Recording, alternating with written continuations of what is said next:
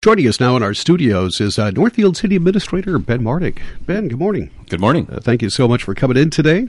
Um, God, boy, it's war. Did you wear a coat in here? I did not. Yeah, wow. I have my sleeves rolled up and no coat. It's great.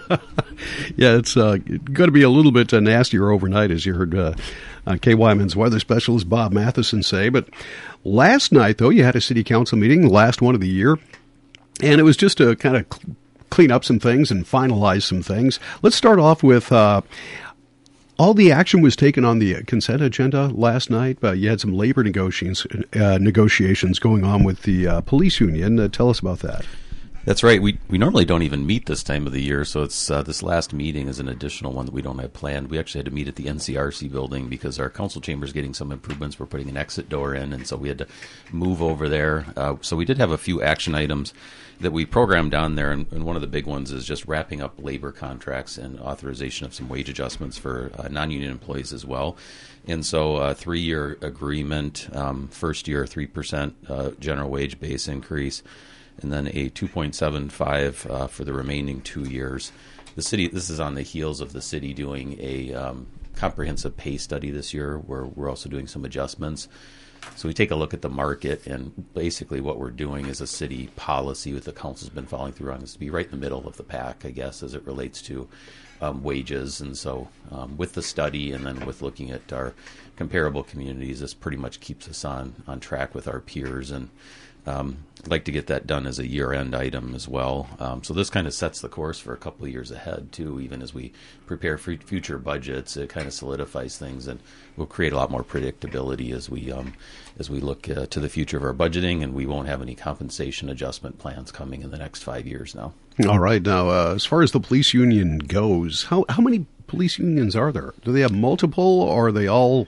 Do you negotiate separately with uh, you know the sergeants and captains from the regular rank and file? Yeah, we have um, we have a couple of uh, police unions. This was the sergeant's contract. We also have some public works uh, too. So um, we have a we have a handful of uh, labor unions we, we deal with and work with on that, and this will probably set the course uh, with the remaining contracts to get kind of wrapped up in the new year. Okay, and those contracts they're generally two year contracts. We like to have multiple year contracts. Mm-hmm. Um, it's a lot of work and time for everybody to do negotiations. We had a lot of uncertainty the last time around, so we did. I think it was a one year contract or uh, extension when we didn't really know what was going to happen with the economy with the pandemic. But uh, yeah, typical that we like to do three years ideally. You get too far out and you can't really predict the future, so two to three is kind of the sweet spot. All right. City Administrator Ben Martig is with us. Uh, after you uh, approve that, I don't know, is there anything else on the consent agenda that uh, we just did a, we just did a, back in November. We had approved being part of a um, national opioid uh, settlement, and um, we were a little ahead of some of our peers in Minnesota to sign on with that. And um, there were some new recommendations through our League of Cities to include the special agreement as part of it. So we went back and just approved that agreement as part of our commitment to that. Part of the settlement means that Northfield will be eligible to be part of any settlement proceeds distributed out um, from from the state, and it'd be used for things like education um, and dealing with opioid uh, addiction issues, and uh, basically to recoup some of the costs we we've incurred as a community um, uh, due to that. Who is that settlement with? It's with the pharmaceutical companies that um, manufacture these uh, op- opioid. Um, Purdue and such. Right. Yep. Mm-hmm. Um, so basically, related to the way that they promoted and distributed uh, opioids, and really led to a lot of abuse and problems across the uh, across our United States, really, mm-hmm. with that. And so um, I know even locally, our uh, Northfield. Uh, uh, dealing with the substance abuse uh, committee, Northfield ASAP, um, we've been we're doing education. Our police department's been doing programming as well related to helping with response and things on that. And so there are real costs to communities that were incurred. And pain medications are important, and treatment is uh, very important. But we also need to do it responsibly and be really careful with it because it can be it can be very seriously addicting, which we all know now. Most of the meeting last night uh, had to do with Bridge Square and uh, some redesign ideas for Bridge Square. Uh, first of all, you had a, a, presentation from a couple of uh, people that are working on that. Tell us about them and, and their role. Yeah, maybe just to start at a high level here, that back when we first did our strategic plan a number of years ago, um, really uh, looking at the river corridor as a strategic asset and trying to activate the riverfront and, and activity down there was one of the identified goals after a year and a half to two years of a stakeholder committee that was assembled by the mayor and the council. Uh, they developed, uh, with also community input, the Riverfront Action Plan, which serves as a framework for us going forward on doing improvements and strategies to really maximize the river.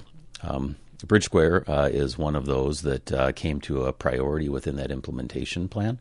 And uh, we've been working with a, a, team of I call it Bruce and Bob are their first names, and um, they they're uh, they're in the twilight of their career, I guess I would say, and so they have a lot of background experience with some major um, planning and design firms, but they're currently basically independent kind of consultants that they that they continue to do this work.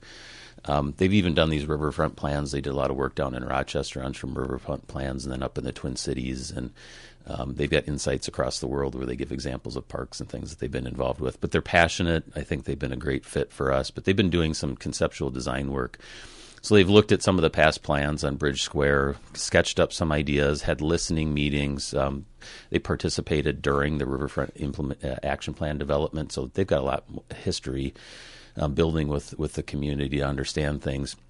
And so the the most recent updated sketch that they made, we they've been out basically with our primarily with our um, some of our boards and commissions, our advisory boards that directly relate to kind of park improvements, and then some community stakeholders.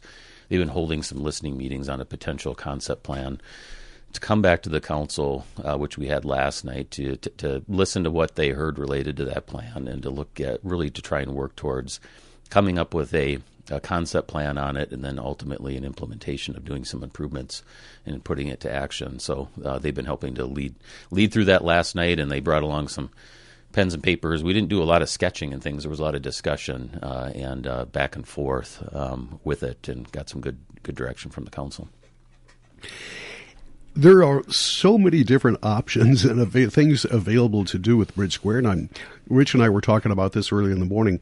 Why, uh, there's just a myriad of different ideas that are being kicked around how do you whittle all that down? How do they whittle all that down? Because I'm sure even within the council, everybody's got a different idea. I think most people can agree we should probably do something with Bridge Square, but what is going to be the big thing? Yeah, I mean, I don't know what the right language is for it, but I would say uh, as they've gone through that, there's been a few pretty pretty clear things as a feedback. One primarily that there's not unanimous, but there's definitely, uh, I'd say, unanimous on the council at this point, but from the community, very overwhelming support to close that section of Water Street to really connect Bridge Square to the River Park, I guess, kind of those two together. And we've had we've had the opportunity, I guess, one of the silver linings of the uh, pandemic, I guess, is we we have been closing that on a seasonal basis, that one section of, of roadway through there.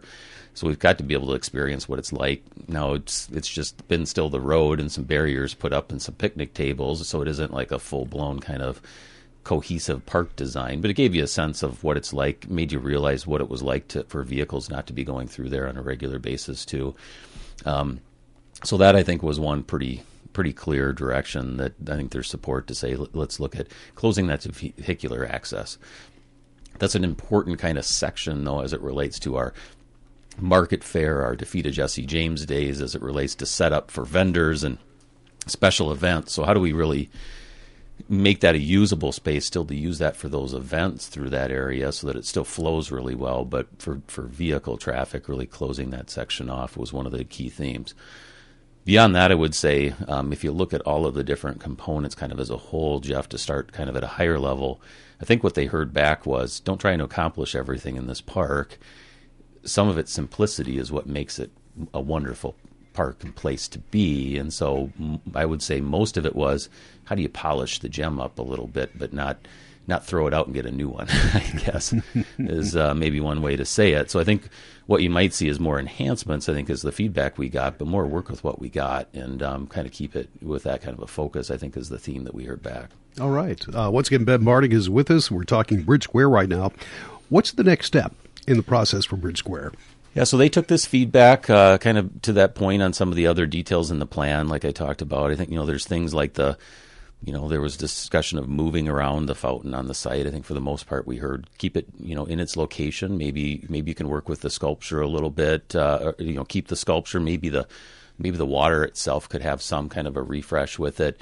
Um, with the uh, Civil War uh, Memorial Monument, where we have the turning of the you know the the eagle on the top, uh, depending on who wins the football game between Olaf and Carleton. You know, interest to not look at moving that off of the site, but you could possibly be you know moved around a little bit uh, on the location. It was originally kind of an amphitheater idea down closer to the river. That was one of those examples I think is kind of like why don't we keep it more simple the way it is? Are there ways to enhance where we set up the stage currently in those areas? all of that kind of feedback is going to get reworked into kind of a final proposed concept plan from these consultants of Bruce and Bob. Um, or B squared, I guess maybe we'll call them or something, um, and uh, and uh, come back, uh, share with the council, and then do another round of engagement with uh, some of those stakeholder groups we heard with, and then also sharing with the general public too on kind of feedback, um, ultimate leading hopefully to cost estimating will be part of that too. Maybe phasing might make sense, and um, uh, and then ultimately, hopefully, have the council approve a final concept plan and look to see if we can schedule some improvements into our capital planning. So. Um, a lot more work to do, I guess, but um, I think there's a, a pretty clear consensus coming forward, I think, both from the council and the community on, on maybe some ways to do some improvements there without completely shaking things up. All right. Uh, lastly, uh, you've got a party tomorrow, party to go to. Tell us about that. Yeah, we do. This is kind of a new, relatively still new thing. I think this is our third or fourth year. The pandemic impacted it last year, but uh, in December, we like to do a, uh, a little bit of a meet and greet with the public. So the the mayor and the council uh, recognition event and uh, holiday social is happening from four to five tomorrow at the library atrium. We'll have a little live music, some refreshments. Uh, encourage you to come down. I know for the chamber uh, members out there, they've got a, an evening of activities as well, and uh, tis the season of activities as well, and uh, certainly an opportunity. Want to welcome the public down, welcome our board and commission volunteers of the community. Come down, um, share some holiday cheer with us in the wonderful library that we have. All right. Ben, thank you so much for joining us. Appreciate it. All right. Thanks, we'll Rich. Talk again in a couple of weeks. Sounds great. You're listening to 95.1 FM and AM 1080, KYMN, Northfield.